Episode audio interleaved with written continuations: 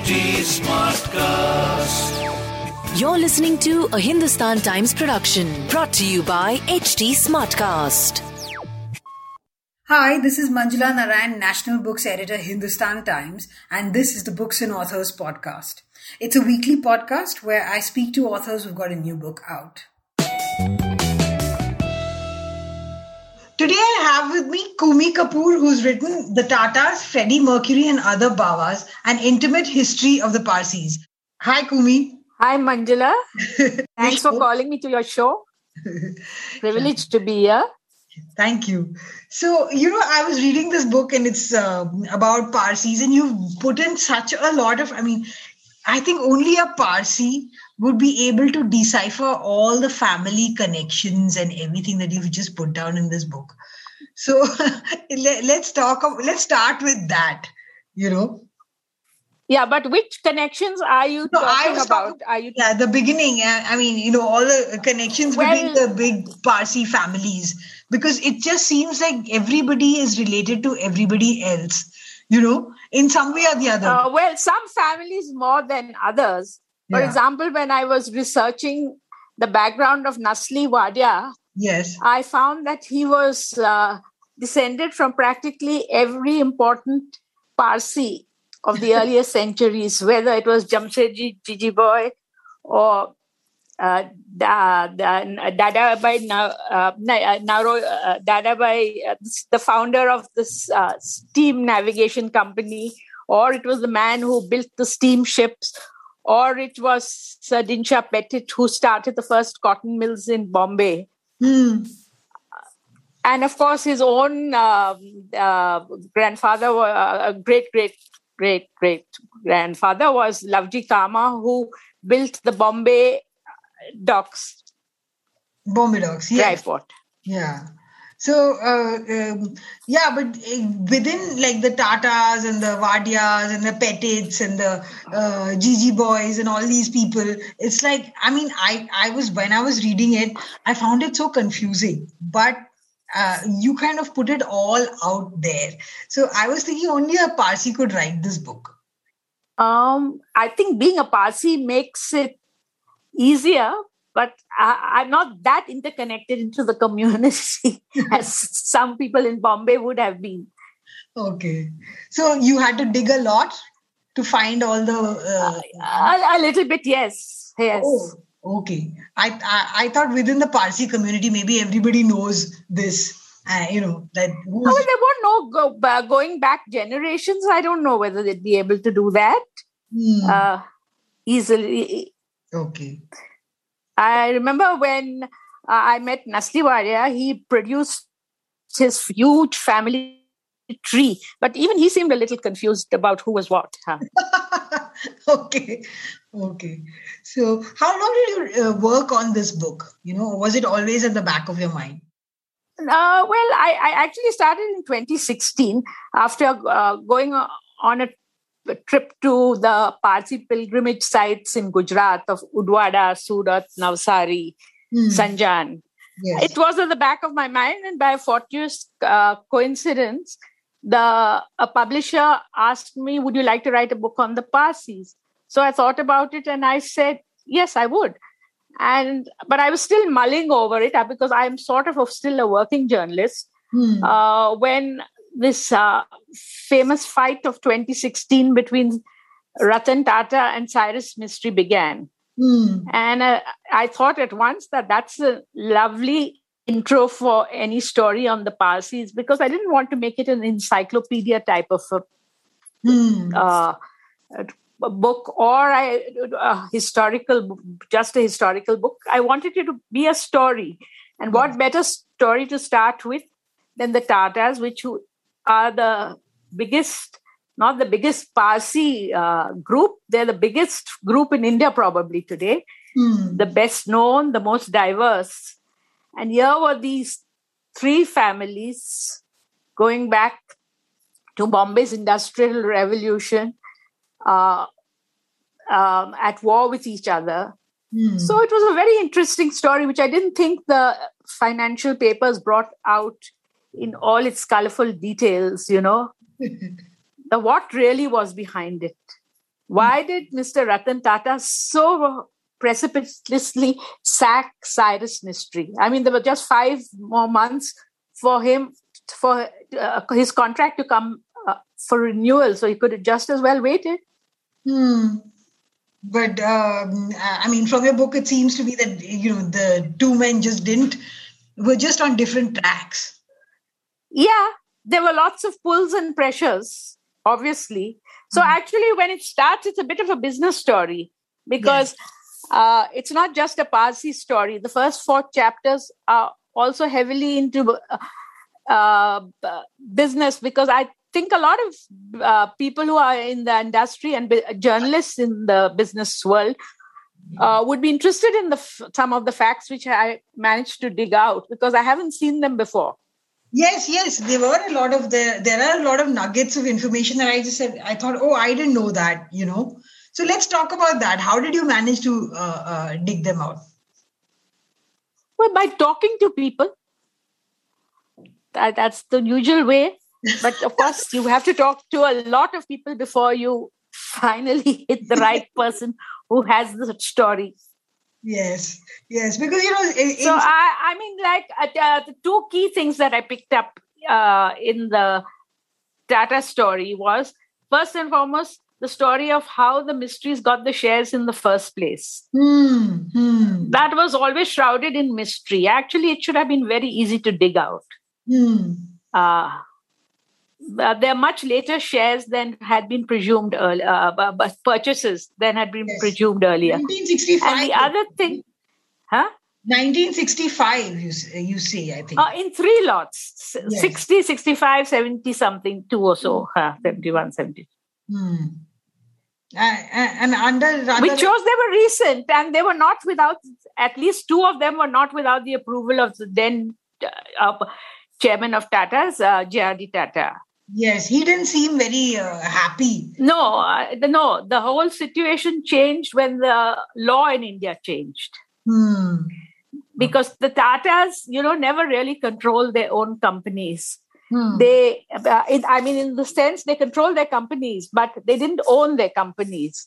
Yes. They were owned by shareholders. And at times in some of those companies, the Tatas had a small shareholding.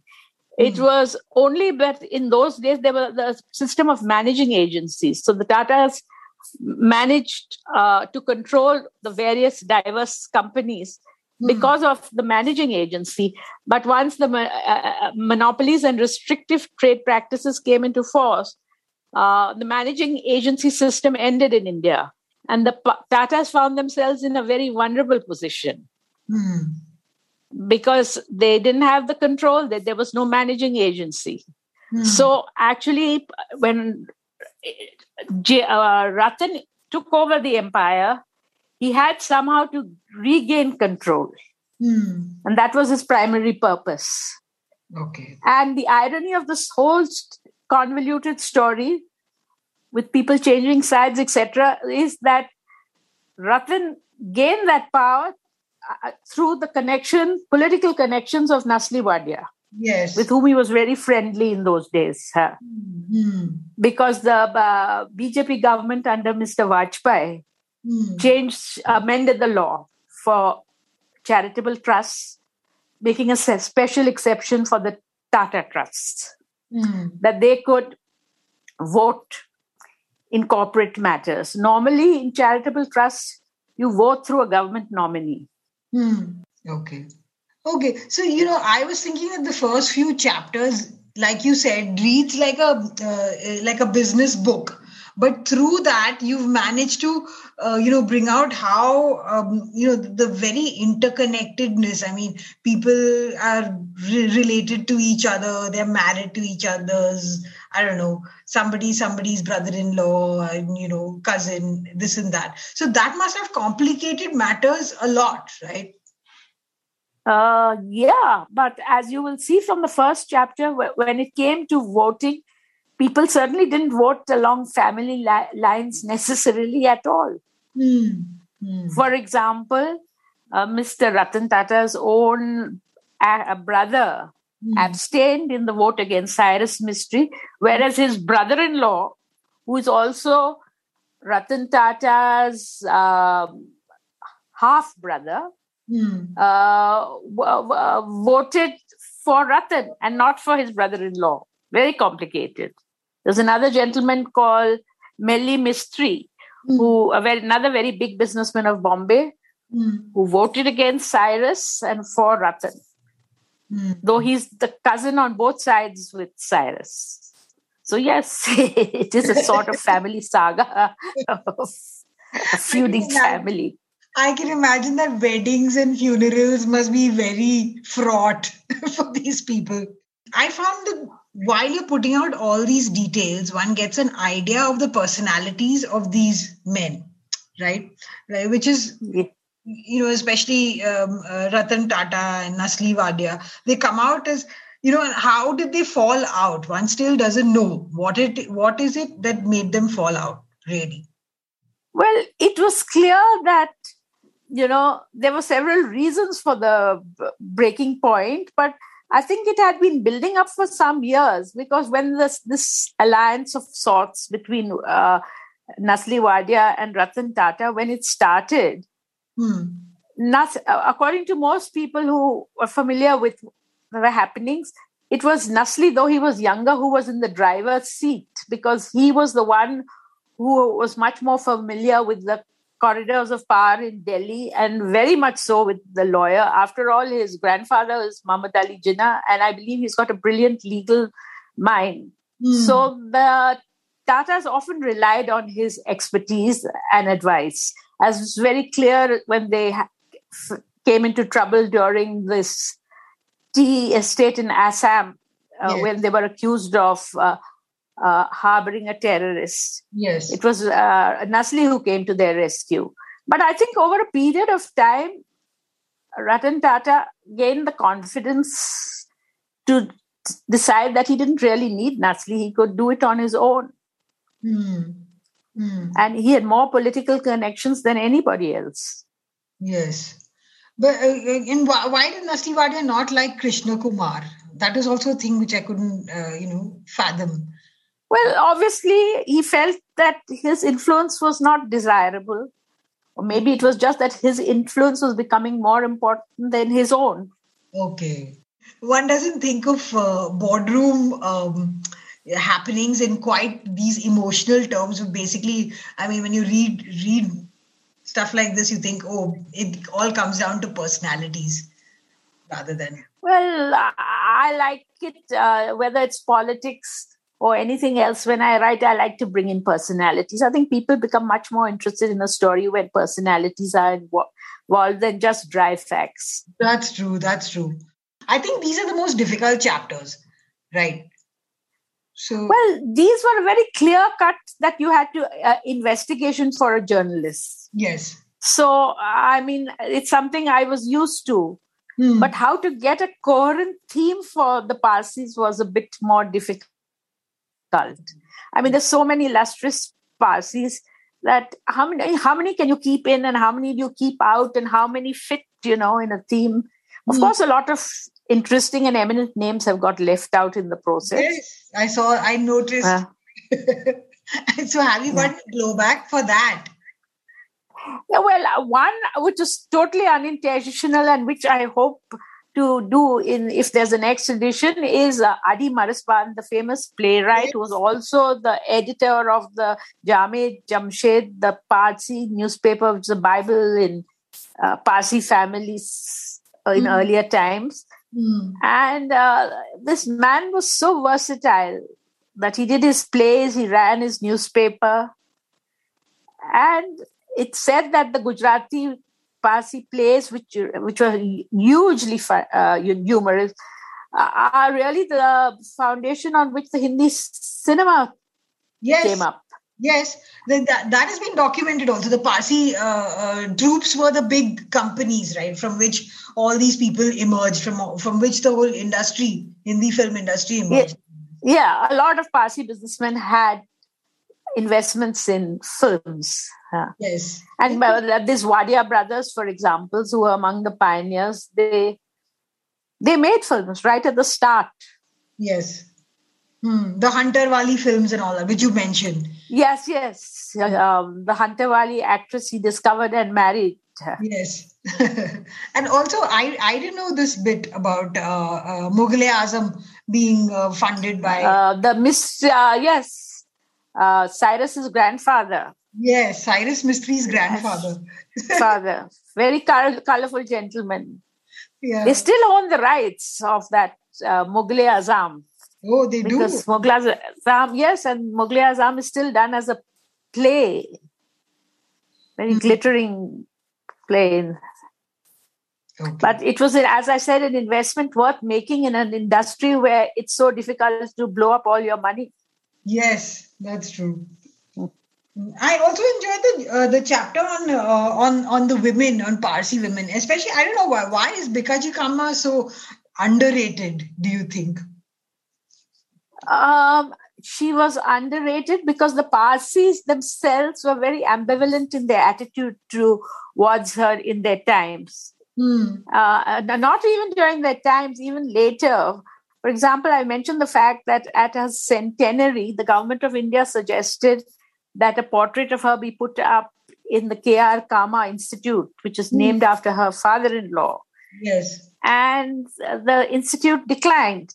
Um, because, uh, you know, unlike Dadabhai Naroji, who may have fought the British, mm. but he fought on what they would consider civilized lines, whereas she was regarded by them as a bit of an anarchist. Mm. She believed in uh, violence if the means, uh, means if it, the end was justified. Mm. And she preached, a lot, she supported, uh, fervently supported uh, Savarkar. Yes. Yes. Which was shocking for the Parsis, you know. Mm. Mm. Okay. So it was uh, very unusual for a Parsi lady from a very aristocratic family to be supporting this Hindutva icon. Mm. But she did it right till the end. And because of that, she was ostracized by her own family. Mm. Yeah, and her, her, her death seems to have been very sad and lonely. Yes, it was very tragic. She died in the Parsi General Hospital in Bombay, but mm. almost no one came to see her. And, you know, she had, she returned home finally when she was crippled and old, and she gave an undertaking to the British that she will not engage in any further, you know, revolutionary activity. She was in no position to do so. I mean, she was past seventy and very frail and ill. Hmm. Hmm.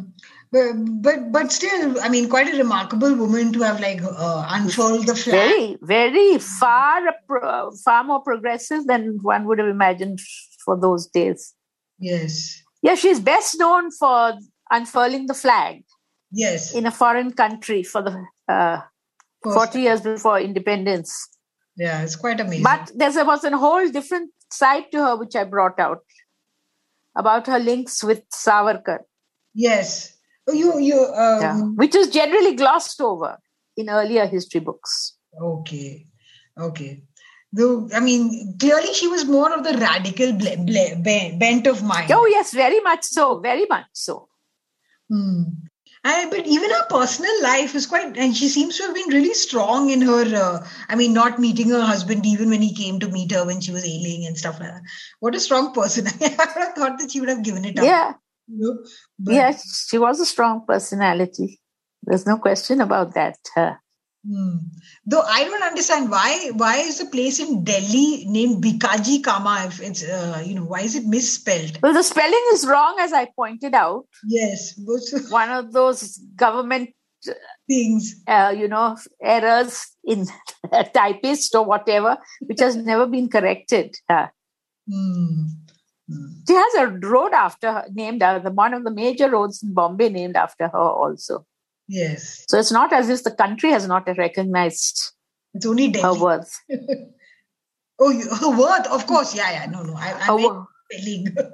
Okay. Her worth, yeah, of course. I think the country has recognized it, though it's still not, you know, I mean, people, young people know about Sarojini Naidu and all. But yes, what? And they were all much later than her, actually. Her. Yeah. But much fewer know about uh, Bhikaiji Cama, so it's... Yeah, apart from the flag uh, incident, uh, they don't know much. Perhaps in the early history books also, it was under Congress regime, so they didn't really want to play up the Savarkar angle. Mm, yeah. About the dwindling numbers in the uh, in the community because of, which is such a hot topic, because of not accepting people who marry outside, you know. So is it, that continues to be a a, a huge thing for yeah, the, so let's talk about that. Well, the numbers are certainly dwindling.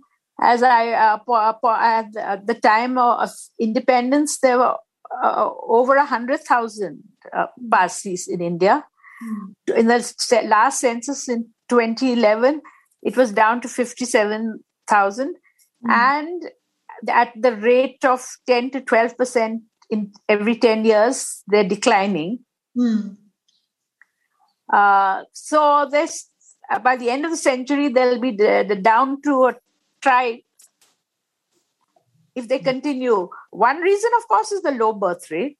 Mm. But another reason which could... This thing about, you know, being... Uh, if Parsis allowed women, Parsi women who marry outside the community to bring up their children as Parsis, mm. which is not accepted at present. Mm. But even uh, the men who marry outside the community, I mean, the children are accepted as Parsi now, aren't they? Yes, they, they've always accepted. They, mm-hmm. they claim it's because it's a patrilineal society. That's why the children are accepted if they go through the proper rituals of a Navjot, et cetera. But, you know, actually, if you, when you say what it's, it's a Parsi, you actually mean it's a Zoroastrian that you're accepting. Because yes. What is a Parsi? A Parsi is a ray, uh, is, are the descendants of the people who came from Iran, Zoroastrians who came from Iran mm. and sought shelter in India. Mm. They migrated to India. Yes. So whatever religion they follow, they're still Parsis. Mm. But they may not be acceptable as Zoroastrians, Zoroastrians to some of those who are in charge of the fire temples or the Towers of silence where the bodies are disposed of, funeral rites, et cetera. But the dispute is about that. Should okay. people who marry, women who marry outside the community be la- allowed to take part in parts Zoroastrian religious ceremonies? Hmm. But these are things which are so, I mean, they're so personal and it's so, it's kind of hurtful, right? Uh, yeah. Uh, um. It's just a few conservatives making the most noise. I think the majority of the community, which is a very progressive community, would not mind at all. Mm. But I would like it, in fact, because over a period of time, especially in the last century, earlier, there it you moved in a basically Parsi society. But in modern times, you there's so much more intermixing with everybody. Yes. That the chances of marrying somebody from your own community is slight. Huh? Yes, yes. Not slight, but not very great either. Huh? Mm-hmm. And and things like immigration and, you know, um, I don't know, growing growing secularization, I suppose, is what we can say. You know, it's a, it's a result of modernity. And everybody, I guess, I- across communities, this intermixing has happened. But when it happens in a small community like like the Parsis, I guess it stands out. And that's what I, I suppose a minority, a very small minority community would be protesting against. Is that what it is? Yeah, it's a small minority of a minority community who mm. make the most noise. But since I would say by now at least thirty to forty percent of the community mm. has instances in their own families of girls having married out, mm. I think a lot of them would like the law to be, uh, not the law, the tradition to be changed.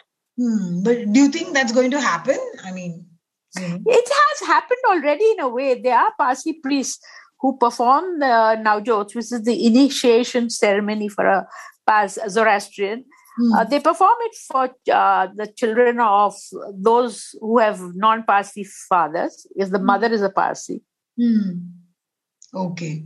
So, so, so you think uh, going forward, uh, these like sort of fundamentalist elements will become irrelevant in general because their numbers are also dwindling so much, right?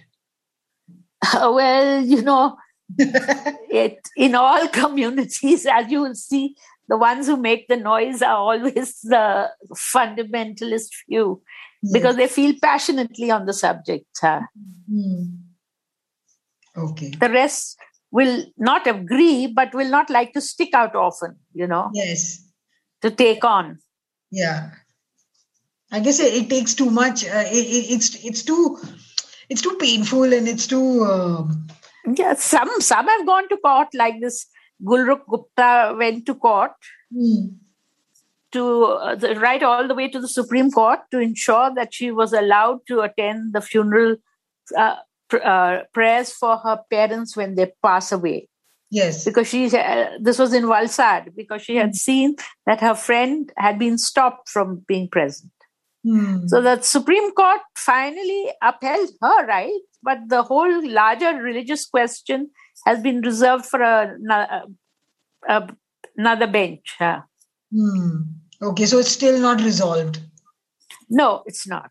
You know, I found, like, everybody knows that, uh, you know, Jinnah's, uh, Nusli Wadia's um, grandfather. But I didn't know that Pakistan, lots of Pakistanis didn't know that Jinnah, uh, Jinnah had this Parsi, uh, whole Parsi family in India. Well, I came to know about it. it I, they may know now because uh, after the Wadias visited Pakistan. Yeah. Uh, but uh, for a cricket, during Vajpayee's time again, when they went for cricket, uh, but years ago, before that, when I had visited Karachi to our then Consul General Manilal Tripathi, he had told me that people here are just taken, are amazed because they don't know this fact. The Pakistanis in the early years of independence kept it hidden. Kept it hidden? At least they didn't discuss it. Huh?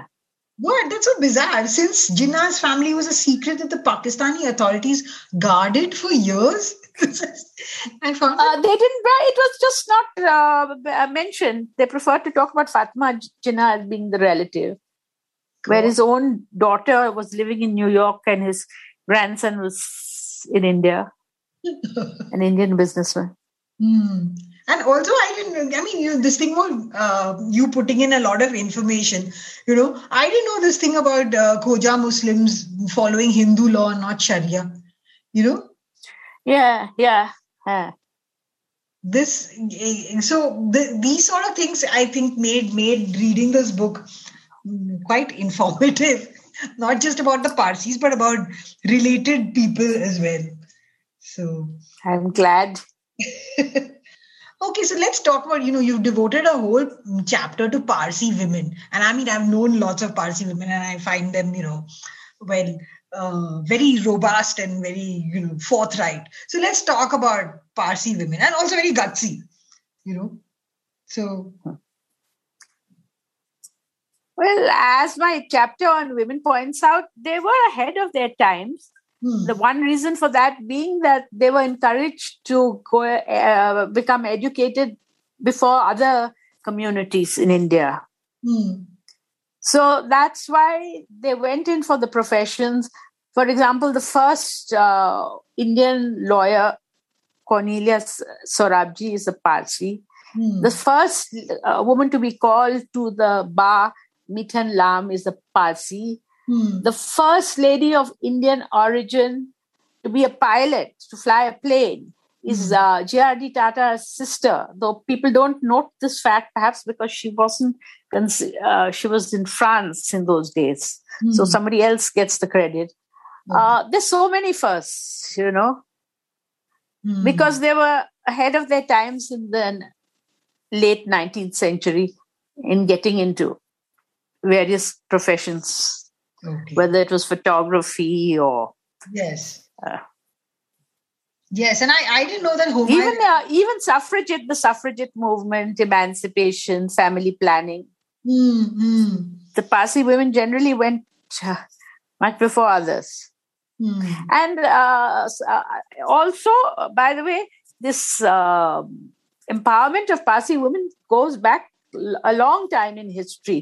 Because if you look, for example, in the history of the Wadia or the Ready Money family, mm. you find that the uh, in the early nineteenth century, or even in the end of the eighteenth century, these women were, one of them, for example, Motli Bai Wadia, she was running a huge business uh, empire because with trading and shipping, because her husband had died when she was very young.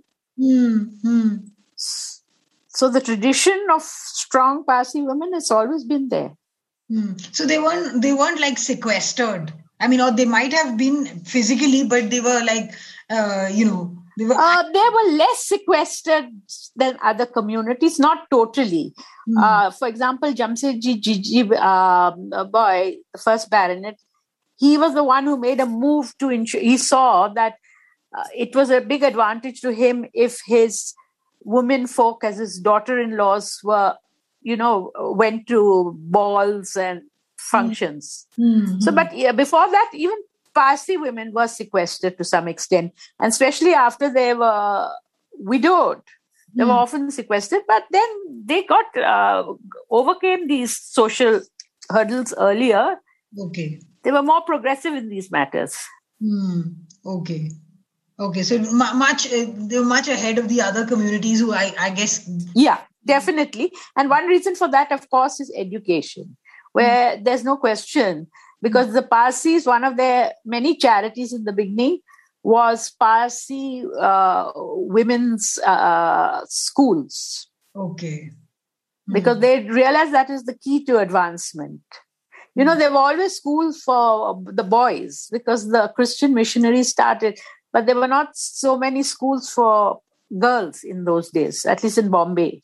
Mm-hmm. Okay. And, and I, I, I also didn't know this thing about uh, the reaction to uh, missionary activity kind of strengthening the... Uh, oh, that's one, one case. That is the famous Wilson case.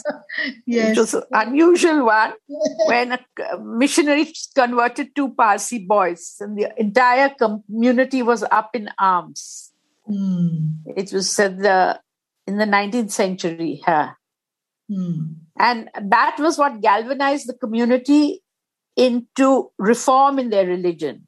Okay. Because the missionaries were trying to make out that uh, Zoroastrianism is not a monotheistic religion, it's a dualistic or a, uh, and it's a nature worshipping worshipping religion. Mm-hmm. So many Parsi scholars became interested in knowing more about the religion and really studying it, because the point about why it's so difficult to study uh, Zoroastrianism is that it's all in a language which is, it's a dead language, it's ancient Persian, which is called Avastha Pahlavi.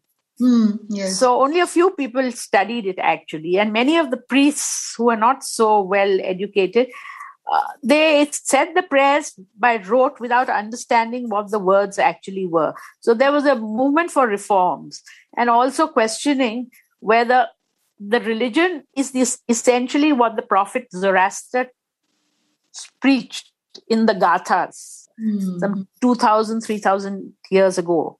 Hmm. And what has later been added to the religion, the customs, the rituals, et cetera, have been done by priests over a period of time. And they're not a, really an essential part of the religion. Okay.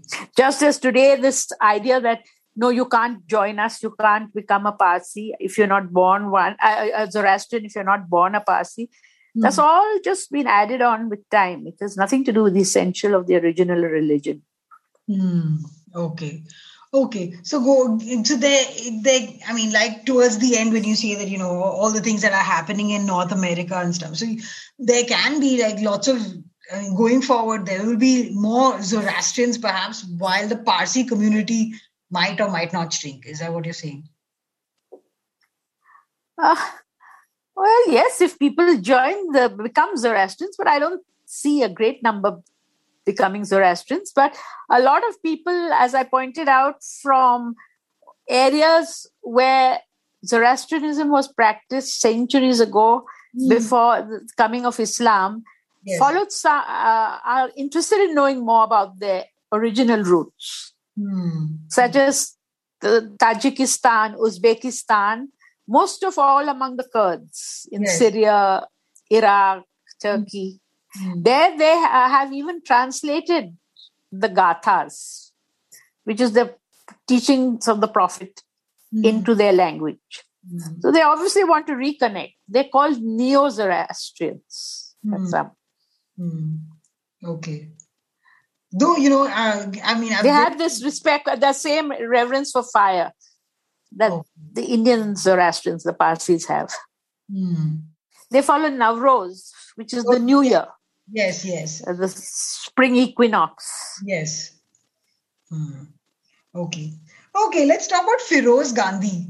You know, you like, of course, a lot of people have written about him, and, you know, uh, and he comes across as this, um, uh, you know, sort of firebrand. But his, you kind of stressed his contribution, which is quite substantial when it comes to, uh, you know, the Protection of Publication Bill and, and stuff like that.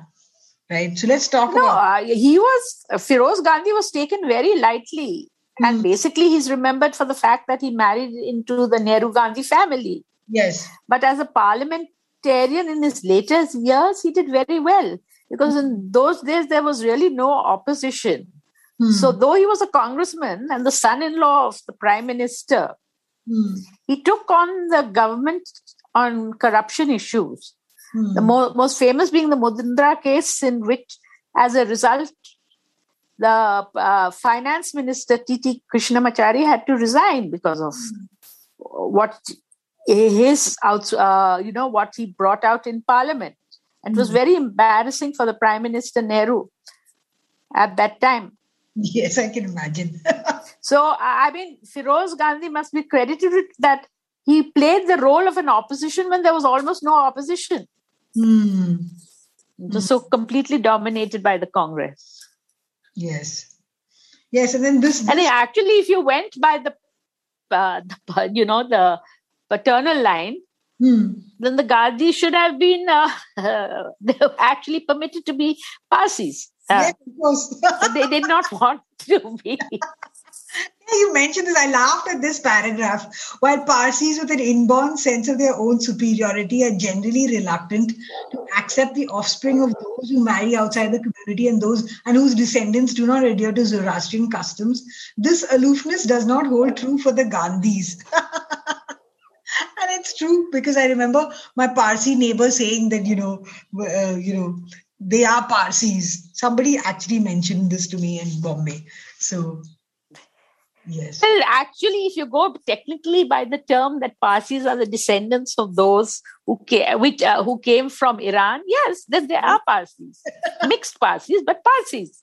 Yes. They're not Zoroastrians, because yes. they've never gone through the initiation ceremony of an aujog or anything like that. Mm. Yes. So, but that Parsi blood has got diluted over the generations. Huh? Mm. Okay. But Rajiv was half a Parsi. Yes. Uh, and and uh, you've also mentioned that when uh, why when he became prime minister, uh, he asked his relatives not to make too much of it, right? Of his Parsi. Yeah, uh, yeah. I remember one of the relatives telling me, because I was in Bombay in those days working for India Today, and the lady had come and she'd given sure bro, I'd taken from her a photograph, and the resemblance between Rajiv and uh, his father is stunning. You can't you couldn't make out the difference in that photograph. Mm. And she gave it to me and she said, you can use it, but please don't make too much of it, because we have been told to keep a low profile, because the Gandhis at that stage really didn't want any their Parsi connections being raked up. Huh? Because mm. people in North India, even when I came settled in Delhi, people in North India are very vague about what exactly is a Parsi. Some people think they're Christians. They don't not quite sure. Yeah. Yeah, yeah. Parsis in Bombay, there's uh, no, uh, there's certainly no. Yeah, outside outside Western India, I guess, you know. India. Mm. Yeah, Parsi presence is not so huge that everybody knows what they are. So Parsi presence is not huge anywhere, but Parsi impact is certainly there in Western India. Yes. You know, I really, I mean, the book is really packed, and it kind of gave me an insight um, and... You know, it's interesting reading as well. So, thank you for I'm talking. Glad you liked it. Thank you for talking. Thank you for calling me. Okay, bye. Bye. This was a Hindustan Times production, brought to you by H T Smartcast. H T Smartcast.